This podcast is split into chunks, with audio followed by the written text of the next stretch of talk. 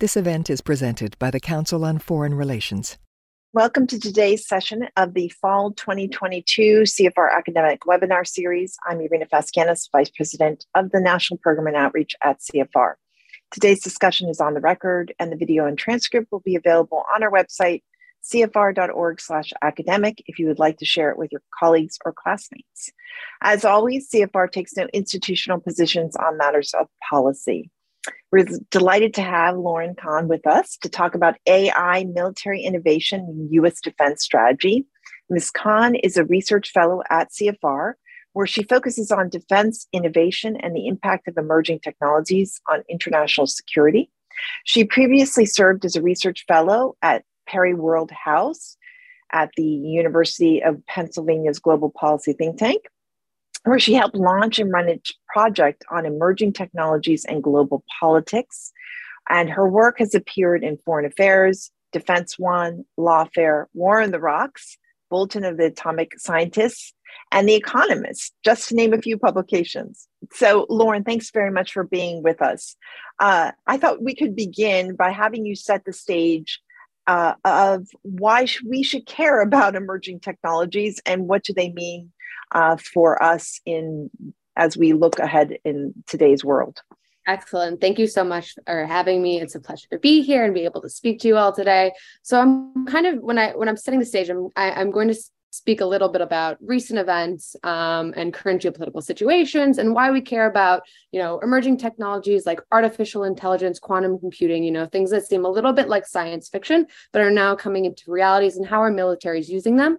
And then we'll get a little bit more into the nitty gritty about us defense strategy in particular and how they're approaching adoption of some of these technologies with a particular focus in artificial intelligence since that's what i'm most interested in.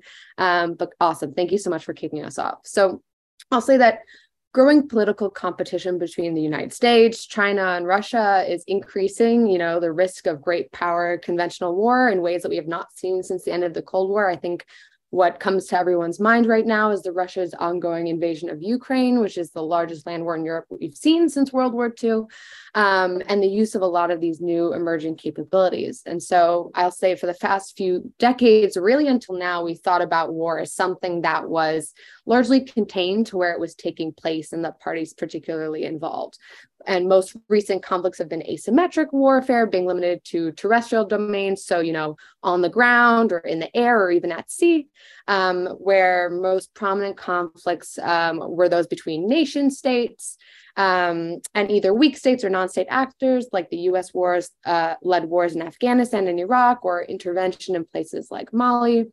And related conflicts as part of the broader global war on terrorism for example and so, while there might have been regional ripple effects um, and dynamics that shifted due to these wars, any spillover from these conflicts was a little bit more narrow or due to the movement of people themselves, for example, in refugee situations. Um, I'll say, however, that the character of wars is shifting in ways that are expanding where conflicts are fought and where they take place and who is involved.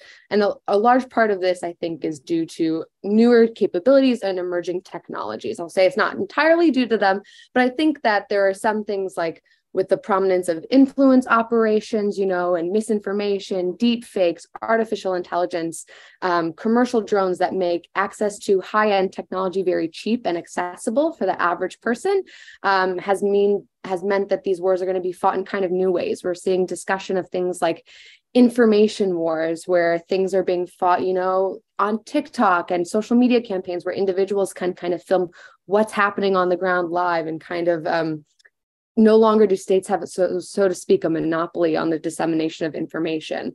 Um, I'll speak a little bit more about some of the examples of technologies that we're seeing, but broadly speaking, this you know means that the battlefield is no longer constrained to the physical, right? It's being fought in cyberspace, even in outer space. You know, with the involvement um, of satellites and the reliance on satellite imagery and open source satellite imagery like Google Maps um, and you know again in in in cyberspace. Um, and so as a result it'll inevitably drag new sectors and new actors kind of into the foray when it comes to fighting wars.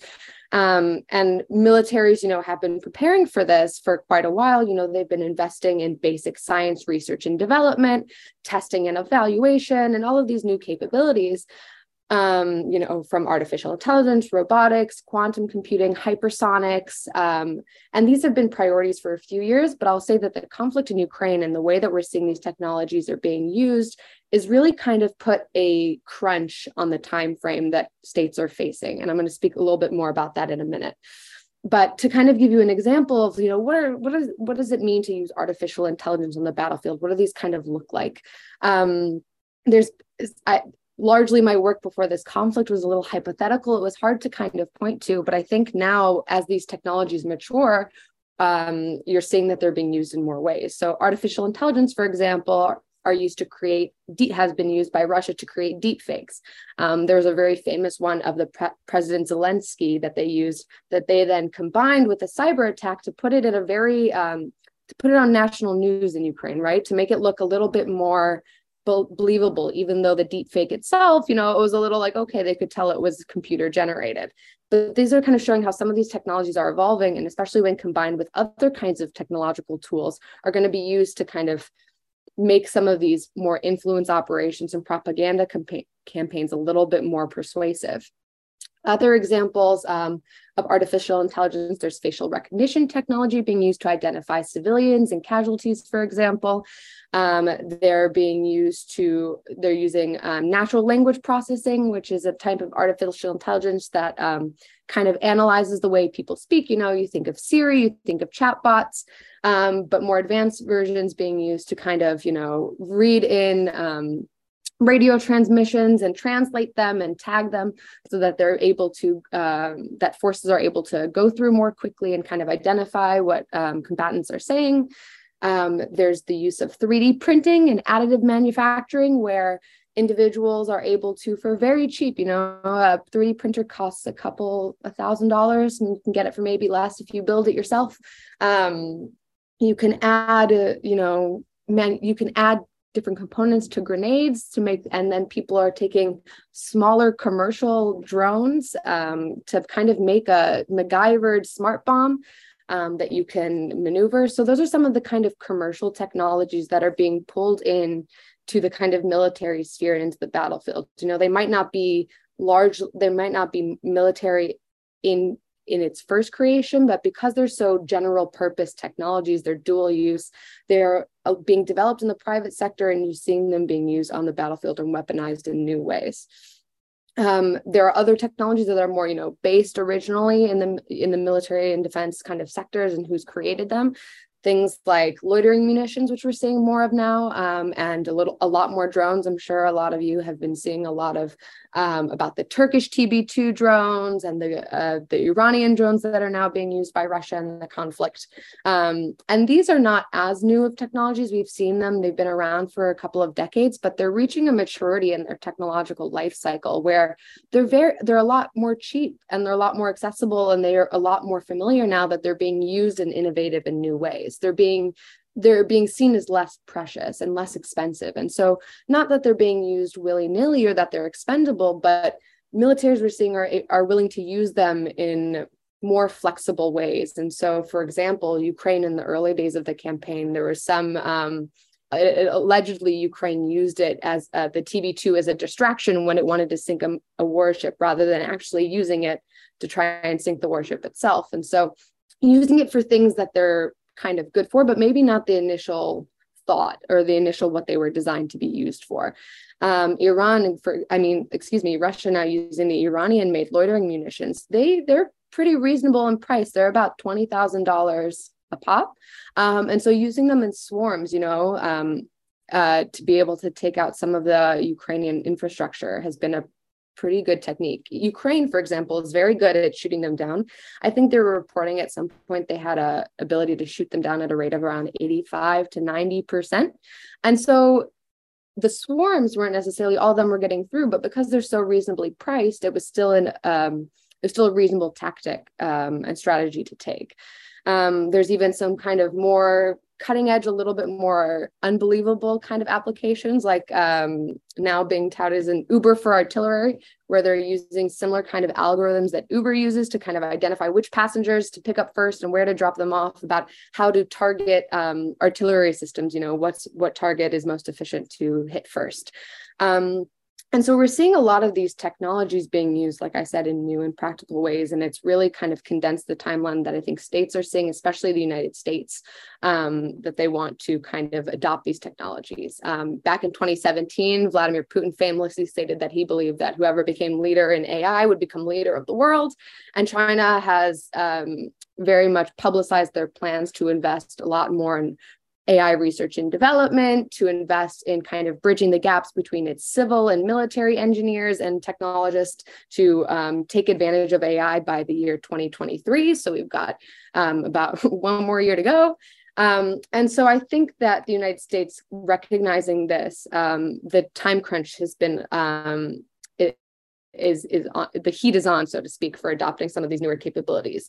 Um, and so we're seeing that a lot now. There's a lot of reorganization happening happening within the Department of Defense to kind of better leverage and better adapt in order to take take advantage of some of these technologies. There's the creation of new chief data and digital and artificial intelligence office, the new emerging capabilities policy office that are kind of efforts in order to better integrate data systems, ongoing projects in the Department of Defense, et cetera, to kind of implement it for broader US strategy.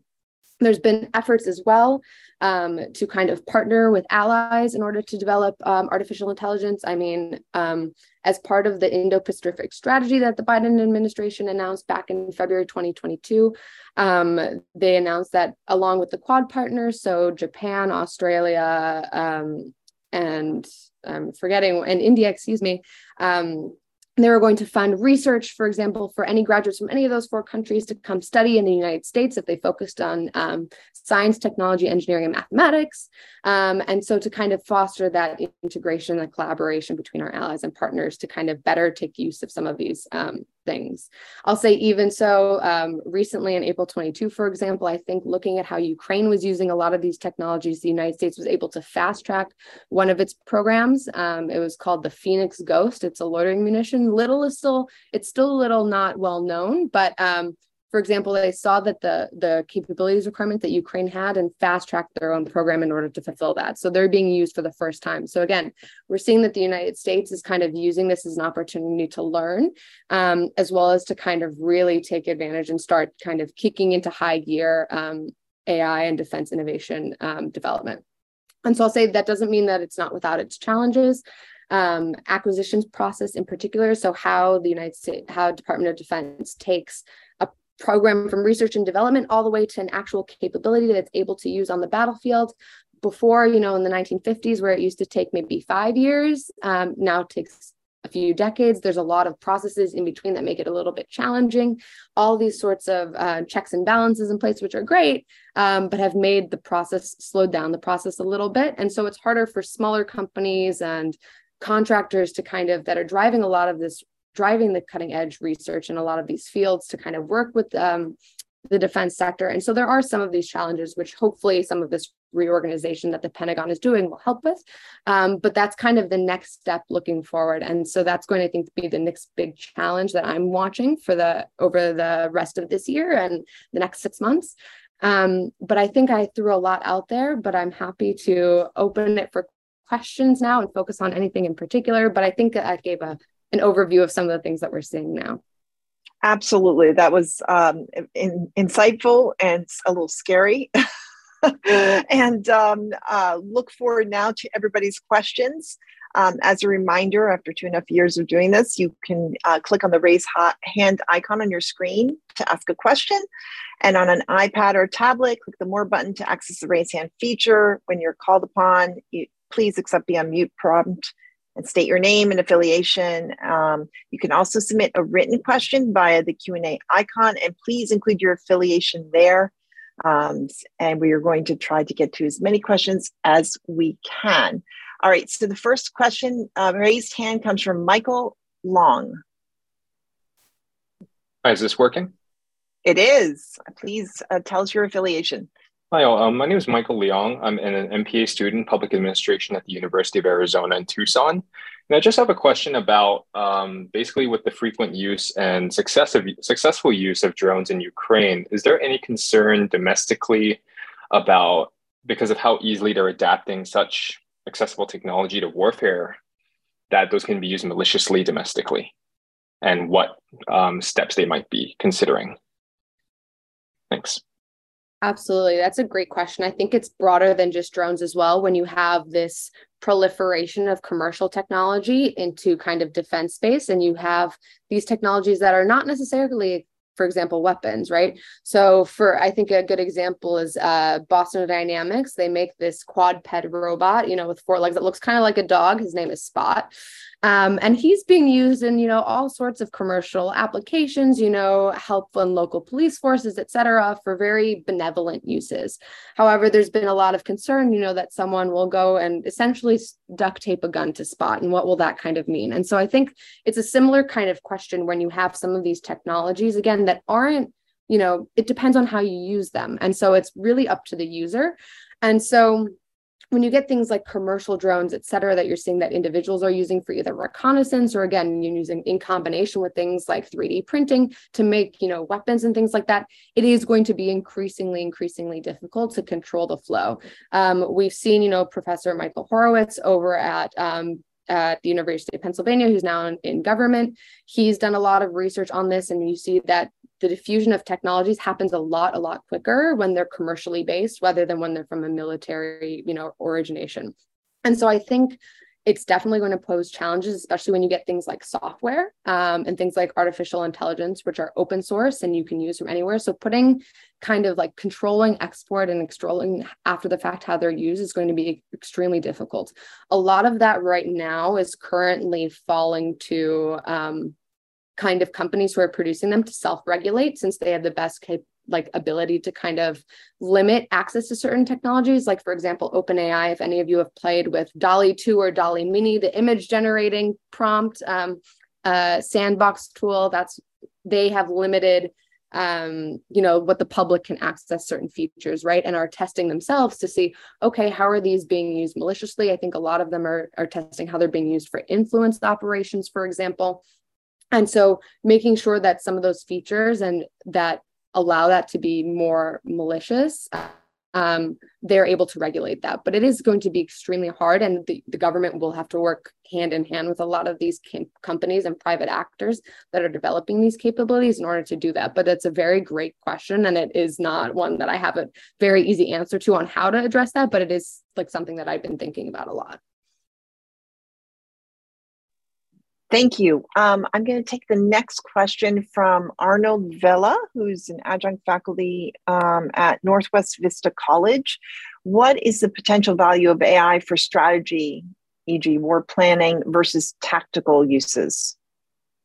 Great. So I think, honestly, I think, you know, a lot of artificial intelligence, the benefit is, you know, replacing repetitive human repetitive redundant tasks right? So it's not replacing the human it's making the human be more efficient by reducing things like data entry and cleaning and able to pull resources from all together. And so it's actually already being used, for example, in um, war planning and war gaming and things like that. And, you know, um, Germany and Israel have created things to make 3D AI to create sort of 3D battlefields where they can see all the different kind of inputs of, of information and sensors. And so I think that's really where the value add, the um, competitive advantage of artificial intelligence is it's not necessarily you know having an autonomous drone is very useful but i think what will really be the kind of game changer so to speak will be making forces more efficient and both have a better sense of themselves um, as well as their um, their adversaries for example. And so definitely i think I'm more in the background that the non-sexy, you know, the data cleaning and the and all the numbers bit will be a lot more important, I think, than the um, you know having a, a drone with increased ai capabilities even though those kind of you know suck the oxygen out of the bait a little bit because it's really exciting it's shiny it's terminator it's irobot-esque right? But i think a lot of it will be the you know making you know linguists within the intelligence community able to process you know and translate documents at a much faster pace right? So making individuals lives easier i think. Um, so definitely. Great, thank you. I'm going to go next to um, uh, Dalton Goebel, please uh, accept the unmute prompt. Hi, there you go. Hi, I'm Dalton. I'm from the University of Kentucky, and I'm at the Patterson School for Diplomacy and International Commerce. Um, thank you for having this talk. Um, I really wanted to ask about the technology divide between the developed and developing world. And I wanted to hear your comments about um, how the use of AI in warfare and the technologies such as and their proliferation can exacerbate that divide. Absolutely. I actually think, you know, we're I think that I've been focusing a lot on, you know, how the US and China and Russia in particular have been adopting these technologies because they're the ones that are investing in it the most. I mean, uh, countries in Europe are as well, and, you know, Israel, et cetera, and Australia um, also, except I still think we're in those early stages where you know a lot of countries i think over a 100 or something have national ai strategies right now um, I don't think it's as far along yet in terms of its at least its military applications or applications for government. I will say that more broadly, I think again because these technologies are developed in the commercial sector and are a lot more reasonably priced, I think there's actually a lot of space for um, countries in the developing world, so to speak, to adopt these technologies. There's not as many barriers, I think, when it's again necessarily a very expensive, super specific military system. Um, and so it I think that's actually quite diffusing rapidly in terms and pretty equally. I haven't done extensive research into that. It's a very good question. Um, but my indi- my my first gut reaction is that it's actually can it actually can help um, kind of not necessarily exacerbate the divide, but kind of close the gap a little bit. Um, a colleague of mine works a lot in healthcare and you know in uh, health systems um, in developing in developing countries, and she works specifically with them to have to de- develop a lot of these technologies. Finds that they actually adopt them quicker because they don't have all of these kind of existing preconceived notions about what the systems and and organizations should look like, and are a lot more open to using some of these um, tools. But I will say again, they are just tools. No technology is a silver bullet. And so I think that again, being in the commercial sector, these technologies will diffuse a lot more rapidly than other kind of military technologies. Um, but it is something to be cognizant of for sure. Thank you. I'm going to go next to Alice Simoji. Uh, she's a master's student in international relations at the Central European University. Could you tell us more on the implications of deep fakes within the military sector and as a defense strategy?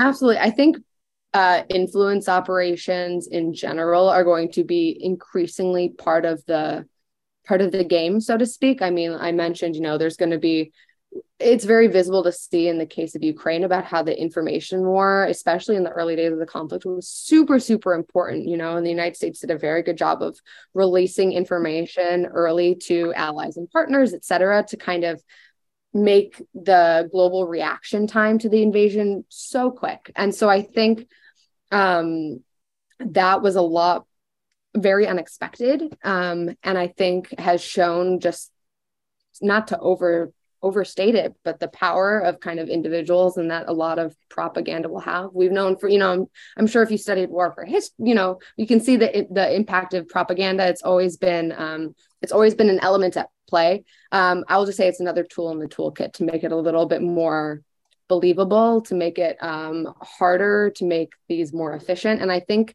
what's really, really interesting again is how a lot of these technologies are going to be worked together um, to kind of make them more believable. Like again, creating deep fakes, you know, the technology isn't there yet to make them super believable, at least on a like a, a large scale that many people uh, at a, that a state could believe. Um, but combining them with something like a cyber attack, you know, to place that in a place that you would have a little bit more, you know, more willing to believe it, I think will be increasingly important. And we'll see it, I'm sure, combined in other ways that I can't even imagine. And that kind of goes back to one of the earlier questions we had about, you know, the proliferation of these technologies and like it being commercial and being able to contain the use. And you can't. And that's the hardest part. And I think that, especially when it comes to software and things where once you sell it out there, they can use it for whatever they want. And so it's this kind of creativity where um, you can't prevent against any possible, you know, situation that you don't know. So it's a, it has to be a little bit reactive, but I think there are measures that states and others can take to be a little bit proactive to protect against the use. Um, this isn't specifically about deepfakes, but about artificial intelligence in general. Um, there's a space I think for confidence building measures. So kind of informal agreements that states can kind of come to to set norms and kind of general rules of the road about like expectations for artificial intelligence and other kind of emerging technologies that they can put in place before they're used so that when situations that are unexpected or you know have never seen before arise that there's not there's not totally no game plan right? There's a kind of things and processes to kind of fall back on to guide how to advance and work on that situation without having to you know without regulating too much too quickly that they become outdated very quickly. But i think it'll definitely be as the technology develops that we'll be seeing a lot more deep fakes yeah, so and Nicholas Keeley from a Schwarzman scholar at Tsinghua University um, has a question that goes along these lines. Ukrainian government and Western social media platforms were pretty successful at preempting, removing, and counteracting the Zelensky deepfake. How did this happen? I mean, he's asks about the cutting edge prevention men- measures against AI generated disinformation today that you just touched upon. Uh, but can you just talk about the Ukrainian, this specific, what we're seeing now? Yeah, absolutely. I think Ukraine has been very, very good at at using these tools um, in a way that we haven't seen before. And I think that's largely why a lot of these countries now are looking and watching and are, you know, kind of changing their tack when it comes to using these. You know, again, they seem kind of far off. Like, what's the benefit of using these newer technologies when we have things that are known and work? But I think Ukraine, you know, kind of being the underdog in the situation and knowing for since 2013 that this was kind of a future event that might happen has been preparing. I think in particular their digital ministry, I'm not sure what the exact title was, but they were able to mobilize that very quickly. It was originally set up um, to kind of better digitize their like government platforms and provide access to individuals i think on a phone app but then they had these experts you know that work on how okay how can we use digital tools to kind of engage the public and engage media i think when they they militarize them essentially. And so i think a lot of the early days you know asking for a lot of people in that organization, you know, asked Facebook, asked Apple, et cetera, to either, you know, put sanctions, to put guardrails up, you know, a lot of the early like um uh, Twitter taking down the media, et cetera, um, was also engaged by because specifically this organization within Ukraine um, made it their mission to do so and to kind of work as the liaison between Silicon Valley, so to speak,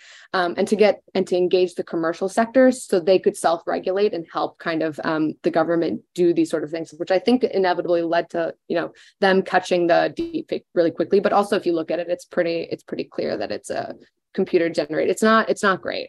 So um, i think that in part was it. Um, and again in combination with a cyber attack you could then notice that it, there was a there was a service attack. Um, and so you know while it made it more realistic you know there's also risks about that because there's their practice in identifying when a cyber attack has occurred more so than other things but absolutely. Thank you. I'm going to go next to andres marana who's raised uh, his hand Hi, good afternoon. Um, I'm Andres Marana, affiliated with Johns Hopkins SAIS uh, International Relations Master's degree. Um, I wanted to ask you about uh, you know AI and then maybe emerging technology as well. But I think uh, artificial intelligence, as it applies to kind of the defense sector, uh, it, like the need to also at the same time uh, reform in parallel the acquisitions process, which is notorious for um, you know, as, as, we think about AI, kind of where these servers are hosted, or, or you know, a lot of commercial companies might come with maybe some some new shiny tech that could be great, but uh, if their servers are hosted in maybe a place that's really easy to access, then then maybe it's not great um, as it applies to that defense sector. So I don't know if you have thoughts on maybe the potential to reform or, or the need to reform the, the acquisitions process. Thank you. Yeah, absolutely. I mean, this is some people's like favorite favorite topic on this um, because it has become sort of a, a, valley of death, right? Where you know things go and they they die. They don't they don't move. Of course, there's some bridges, um, but it is it is problematic for a reason. There's been a few kind of efforts to create you know mechanisms to circumvent that. The Defense Innovation Unit um, has created some kind of funding mechanisms to avoid it. But overall, I do think it needs I don't know what that looks like. I'm not nearly an expert on specifically the acquisitions process that a lot of folks are, um, but it is it is pretty. It, it would make things a lot easier. Um, China, for example, you know, people are talking about, oh, it's so far ahead on artificial intelligence, et cetera, et cetera. I would argue that it's it's not. Um, it's better at translating what it has in the civilian and academic sectors into the military sphere and being able to use and integrate that and so overcome that gap. Um, it does so with civil military fusion you know they can kind of do okay well we're saying we're doing it this way so it's going to happen whereas the united states doesn't have that kind of ability. But i would say the united states has all the academic and industry leading on artificial intelligence. Stanford um, recently put out their 2022 um, uh, AI index that has some really great charts and um, and numbers on this about how much um, how much research is being done in the world on artificial intelligence and you know which countries and which regions and specifically who's funding that whether it's governments academia industry. And the united states is still leading in industry and academia. It's just that the government has a problem tapping into that. Whereas china for example its government um, its government funding is a lot greater and there's a lot more collaboration across government academia and industry and so i think that is right now the number one barrier that i see um, the second one I'll say is, you know, accessing to data and making sure you have all the bits and pieces that you need to be able to use AI. Right? What's the use of having a giant, you know, model that could, an algorithm that could do a million things if you don't have all of the data set up for it? Um, and so those are the two kind of organizational infrastructure problems that I'll say are really hindering the US when it comes to kind of adopting these new technologies. Um, but unfortunately, I do not have a solve for it. I would be super famous in the area if I did, um, but but I do not, unfortunately. Uh, thank you. I'm going to take the next question from Will Carpenter, a lecturer at the University of Texas at Austin, also an upvote. What are the key milestones in AI development and quantum, quantum computing to watch for in the years ahead from a security perspective? Who is leading in the development of these technologies? Large cap technology companies such as Google, ByteDance, venture capital backed private companies, government funded entities, etc. Great. Uh, great question. Um, I'll say for quantum, quantum's a little bit more down the line since we do not have a quantum computer, like a really big quantum computer yet that can handle enough data.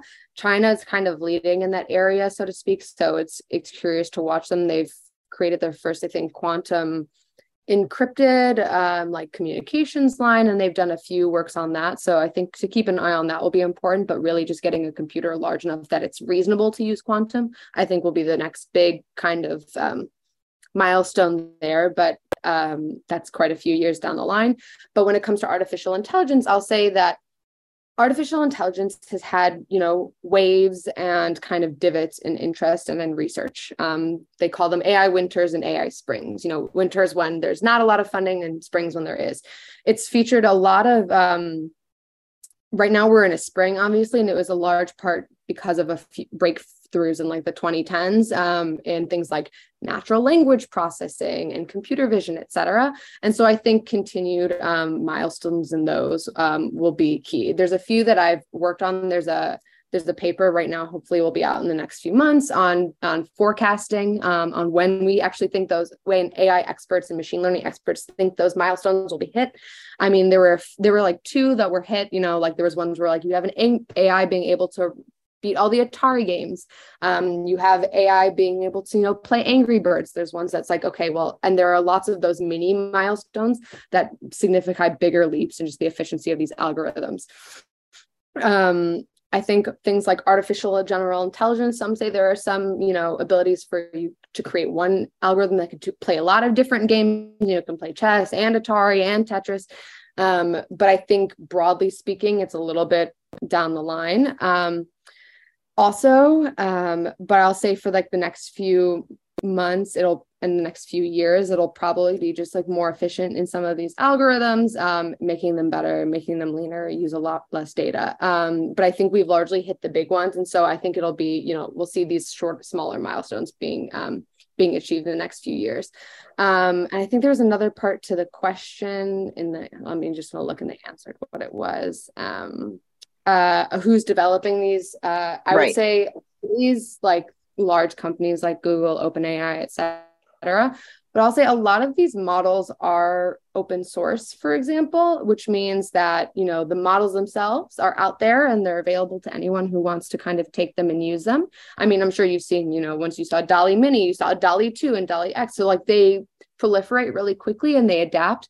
And that's a large part what's driving the the acceleration of artificial intelligence. It's moving so quickly because there is this nature of collaboration and sharing that companies are incentivized to participate in um, you know where they just take the models train them against their own data and if it works better they use that. And so um, uh, that those kind of companies are all playing a part so to speak but i would say largely academia right now is still really pushing the forefront, which is really cool to see. So I think that means that a lot more blue skies kind of just basic research being funded will if it's being pumped into that will continue to kind of we'll see these um we'll see these advances continue um i'll say also a lot of when it comes to defense applications in particular i think and where the challenges is that a lot of a lot more than typically when it comes to artificial intelligence these capabilities are being developed by niche smaller startup companies that might not be you know that might not have the capabilities that say um, a google or a microsoft has when it comes to working and contracting with the us government. So that's also a challenge you know when you have this acquisitions process it's a little bit you know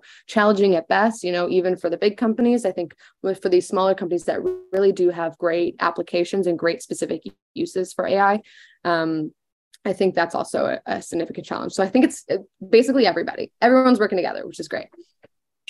Great. I'm going to go next to DJ Patil.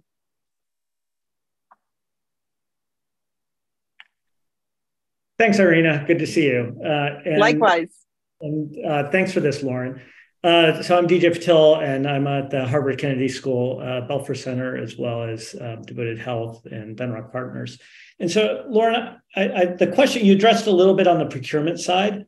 I'm curious what your advice to the Secretary of Defense would be around capabilities, specifically given the question of large language models or the efforts that we're seeing in industry and how much separation of results that we're seeing even in industry compared to to academia you know it's just this the the breakthroughs on that we're seeing reported are, are so stunning.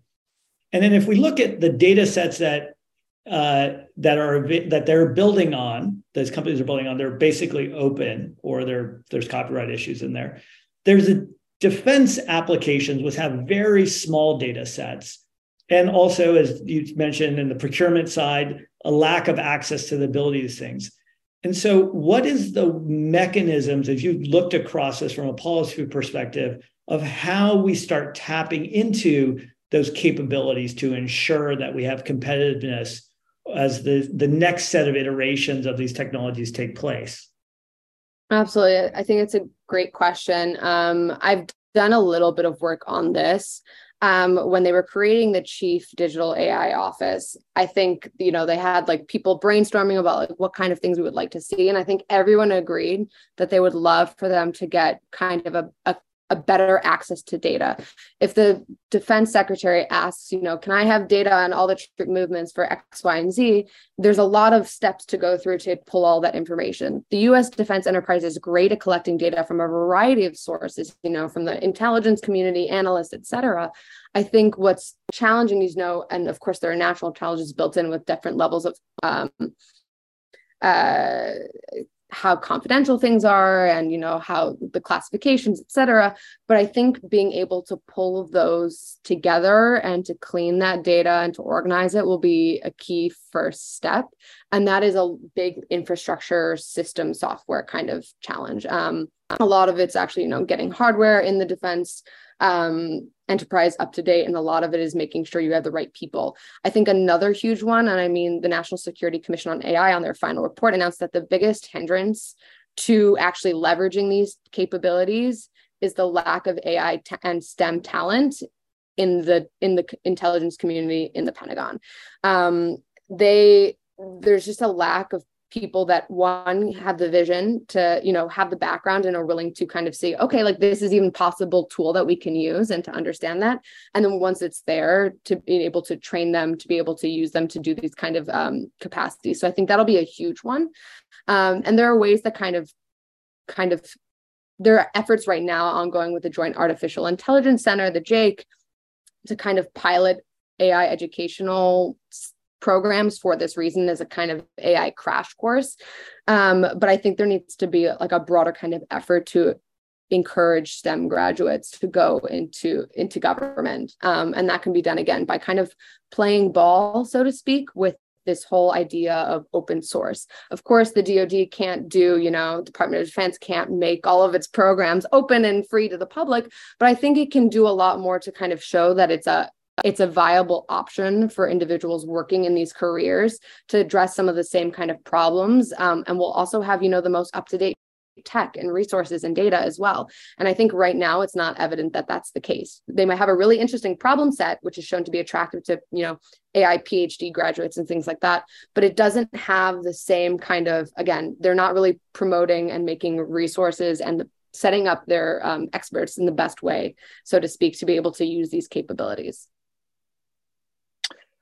Thank you. I'm going to take the next question from uh, Constantine, who actually wrote a question, uh, Kachuk, but also raised his hand. So if you could just ask your question, that would be best. Yes, I'm just happy to say it out loud. So my name is Konstantin. I'm half Russian, half Ukrainian. I'm connecting here from Schwarzman's scholarship at Tsinghua University.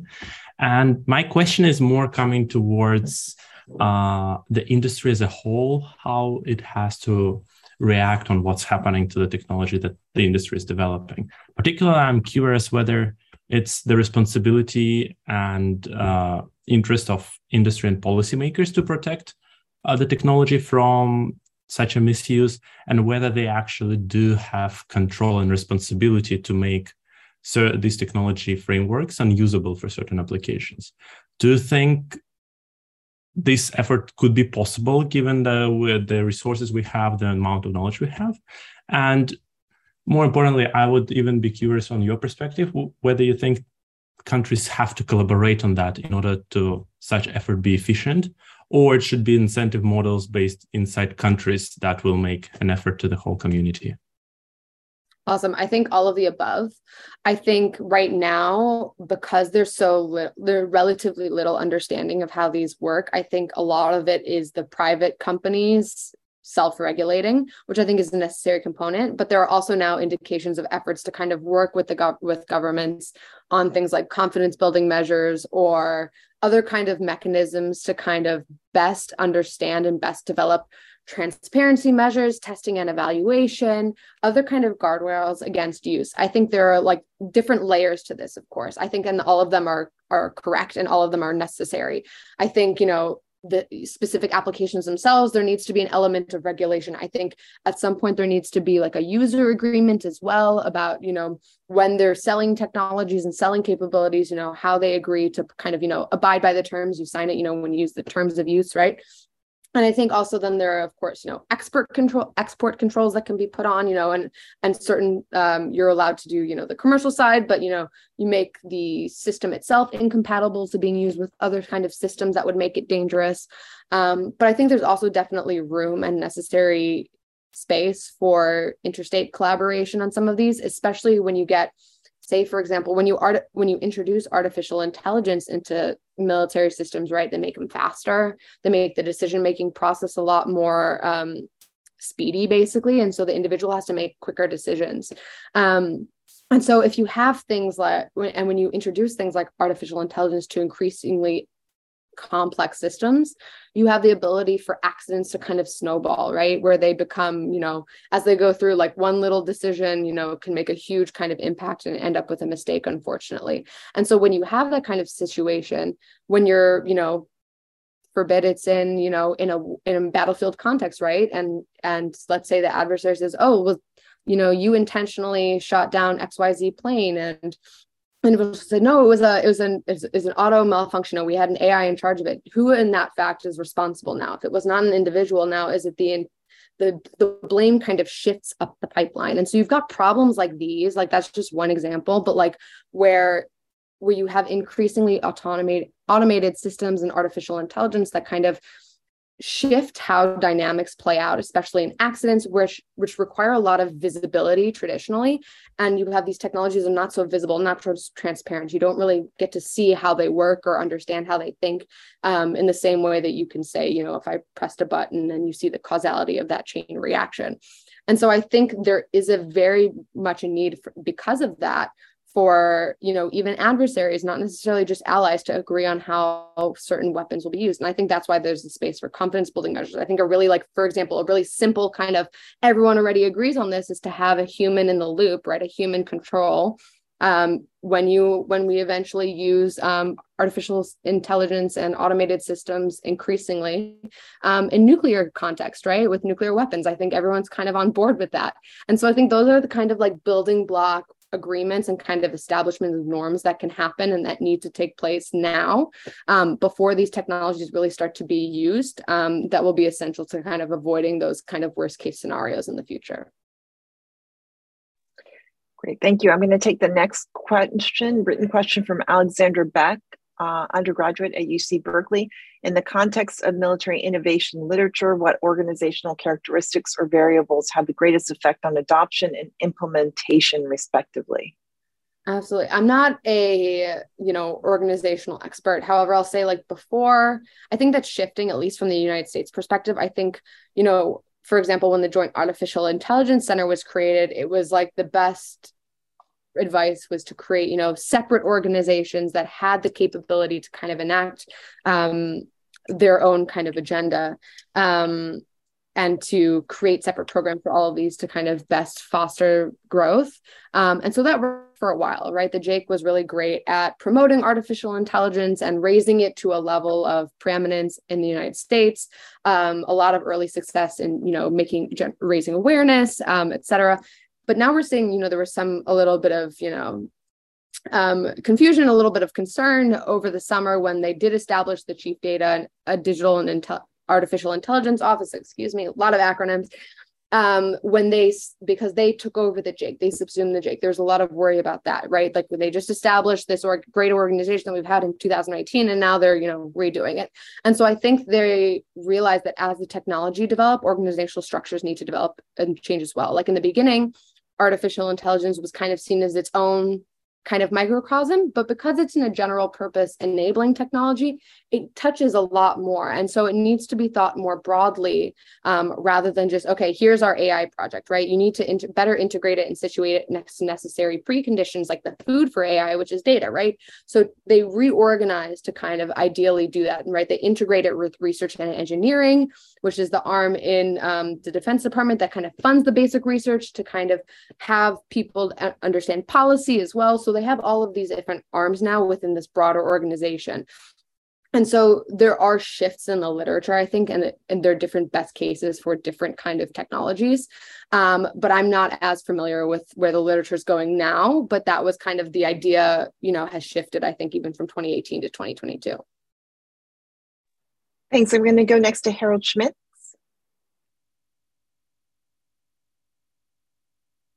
Hey guys, um, Thank, great, great talk. Um, I wanted to get your thoughts on, you know, AlphaFold, RoseTTAFold, DeepMind, um, and biological warfare and synthetic biology, that, that sort of area. Thank oh, you. Yeah, of course. And, I... and, by the way, sorry, I should say I'm, I'm with the University of California Davis School of Management and also um, with the March Group, a general partner. Thank you. I am really sorry. I'm really not familiar much with the bio elements. Um, I know it's an increasing area of interest, um, but I think you know, at least in my research, kind of taking a step back. You know, I think it was hard enough to get kind of people within the defense sector to kind of acknowledge artificial intelligence. So I haven't seen much in the debate, unfortunately, recently, just because I think of you know of a lot of the defense innovation strategy at least in the biden administration is focused directly on you know the pacing addressing the pacing challenge of china and so they've mentioned like bio bio warfare and biotechnology as well as like nanotechnology and et cetera but not as much in a comprehensive way as artificial intelligence and quantum in a way that i'm able to answer your question i'm sorry Thank you. I'll go next to um, Alex, who has raised. You'll have to give us your last name and identify yourself. Hi, yes, thank you. I'm Alex Grigor. I'm um, uh, j- just completing my PhD at University of Cambridge. Um, my research is um, specifically looking at US cyber warfare and cybersecurity capabilities. Uh, and in my interviews with um, a, a, lot of people in the defense um, industry, their number one um, complaint, I suppose, was just not getting the, the graduates applying to them the way that they had sort of hoped to in the past. and if if we think back at, at ARPANET and, and all the amazing um, innovations that had come out, the early internet and everything come out of the defense, do you see a return to that? Or do you see us now looking very much to to procure and, and, and whatever from the from the private industry? And and how might that sort of um, recruitment process be um, they cited security clearances as one big impediment, but but um, what else might you think that uh, could be could be done differently there? Yeah, absolutely. I think you know security clearances, all the bureaucratic things are a challenge, and you know, but even assuming you know that individual wants to work, I think it right now, if you're working in STEM and you want to do research, I think the DO having two years, you know, for example, in government and being a civilian, um, working in the Pentagon, for example, it looks, it doesn't necessarily look like allow you to jump then back into the private sector and academia whereas other jobs do so i think that's actually a big challenge about you know making it possible for various reasons and various mechanisms to kind of make it a reasonable kind of goal for not necessarily being a career in government but allowing people to kind of come and go um, i think that'll be a significant challenge and i think that's in part about you know some of the ability to kind of contribute to the research that we spoke about earlier. I mean, the National Security Commission has a whole strategy that they've outlined on it. I've seen again like piecemeal kind of efforts to kind of overcome that, but nothing's brought in sweeping reform as kind of suggested by the by the report. I, I recommend reading it. It's like 500 pages long, but there's a great section on the talent deficit. Um, uh, but yeah, I think that will definitely be a challenge. I think cyber is facing that challenge. I just think anything that touches STEM in general. And so, and especially because I think the AI, in particular, machine learning talent pool is global. Um, and so states actually are interestingly kind of fighting over over this talent pool. Um, I've done a research previously also with the University of Oxford um, that looked at like the immigration preferences of researchers and you know where they move and things like that and a lot of them are chinese and studying in the united states and you know they stay here they move etc um, but a lot of it is actually also immigration and visas and so other countries you know china specifically made kind of for stem graduates you know special visas Europe has done it as well. And so I think that will also be an another element at play. There's a lot of these to, to kind of attract more talent. I mean, one again, one of the steps that was tried was the the quad fellowship that was established through the Indo-Pacific strategy. But again, that's only going to be for 100 students. And so there needs to be a broader kind of effort to make it to facilitate the flow of, of, of experts into government. To your other point about is this kind of going to be what it looks like now about, you know, the private sector driving the bus. I think it will be for the time being, unless kind of DARPA and like the defense like agencies research kind of arm um, and DoD kind of change change these this acquisition process and again are able to get that talent then i think if something changes then i think it will be able to again you know be able to contribute in the way that it has in the past. I think it's important too right? You know there was breakthroughs like cryptography and again the internet all came from defense initially. Um, and so i think it would be really sad if that was not the case anymore. And i think especially as you know right now we're talking about using being able to kind of cross that bridge and work with the private sector. And I think that will be necessary. I hope it doesn't go too far that it becomes entirely reliant. Um, because I think DoD will need to be self-sufficient. You know, it's another kind of ecosystem to generate research um, and applications, and not all problems can be addressed by commercial applications as well.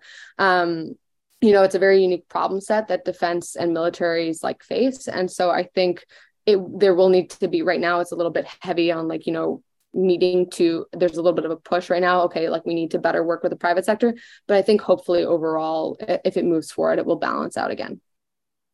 Lauren do you know what how much money uh, dod is allocating towards this in the uh, in the overall budget? Off the top of my head i don't know. It's a few billion. It's like a billion. Um, I think I have to look. I can look it up in the the recent 2023 budget request. There was the highest amount requested ever for a STEM uh, research and engineering and testing and evaluation. Um, I think it was oh gosh, it was a couple hundred million, but they had it was a huge increase from the last year. So it's an increasing priority, um, but I don't have the specific numbers on how much. It's about, people talk about China, you know, funding more. I think it's about the same, um, but it's it's increasing steadily across the board. Great. So I'm going to give the final question to Darren Fry, who's an associate professor at Joint Special Operations University um, in the Department of Strategic Intelligence and Emergent Technologies. And his is a practical question. Managing this type of career, how do you structure your time researching and learning about the intricacies of complex technologies such as quantum, quantum entanglement or nano neurotechnologies versus informing leadership and interested parties on the anticipated impact of emergent technologies on the future military operational environment? And maybe you can throw in there why you went into this field, why you why you just settled upon this too. yeah, I love this question. I have always been interested in, you know, uh, the I, militarization of science and you know how wars are fought because I think it allows you to study a lot of different elements. Um, I think you know um, it's very interesting working at the intersection. I think broadly speaking, a lot of the problems that the world is going to face moving forwards are these transnational large problems that will require academia industry and government to kind of work on together from climate change you know um, and and all of these emerging technologies for example you know global health as we've seen over the past few years.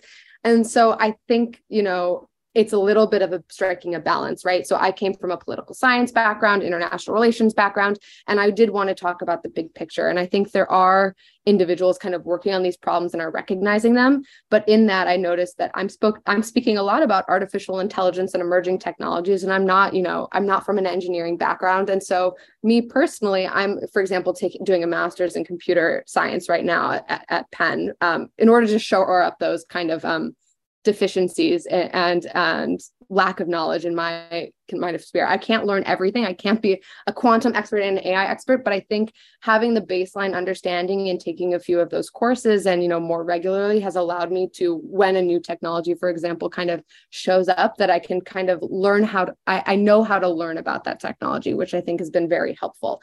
Um, you know speaks both languages so to speak. I don't think anyone's going to be a master you can't be a master of one let alone master of both but i think it will be increasingly important to kind of um, spend time learning about how these things kind of work and i think just getting a background in coding can't hurt um, and so it's definitely it's definitely something you need to balance. I would say i'm probably balanced more towards what are the implications of this more broadly since if you're talking at such a high level it doesn't help necessarily people without that you know technical background to get into the nitty gritty it can get jargony very quickly as i'm sure you guys understood listening to me even. Um, and so i think you know there's a benefit to to learning about it but also make sure you don't get too in the weeds. I think there are i think a, a big important there's a lot of space for people who kind of understand both that can then bring those people who are experts, for example, on quantum entanglement and nanotechnology to bring them so that when they're needed, they can come in and speak to people um, in a policy kind of setting. So there definitely is a room, I think, for intermediaries. You know, there's policy experts, that people kind of sit in between. Um, and then, of course, the, the highly specialized expertise, which I think is um, definitely, definitely important. But it's, it's hard to balance, but I think it's very fun as well because then you get to learn a lot of new things. Wonderful. Well, with that, we are out of time. I'm sorry that we couldn't get to all the uh, written questions and the raised hands. But Lauren Kahn, thank you very much for this hour and to all of you for your great questions and comments. You can follow Lauren on Twitter at Lauren underscore A underscore Kahn. And of course, go to CFR.org for um, uh, op eds, blogs, and insight and analysis. Uh, the last academic webinar of this semester will be on Wednesday, November 16th at 1 p.m. Eastern Time. Uh, we're going to be uh, talking with Susan Hayward, who's at Harvard University, um, about religious literacy in international affairs. Uh, so, again, I um, hope you all join us then. Lauren, thank you very much.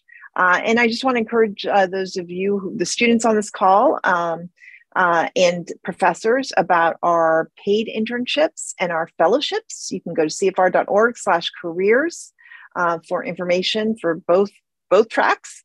Uh, follow us at CFR underscore academic and visit again CFR.org, foreignaffairs.com, and thinkglobalhealth.org for research and analysis on global issues. So thank you all again. Thank you, Lauren. Have Thank a great day. much. For more event audio, subscribe on iTunes or visit us at CFR.org.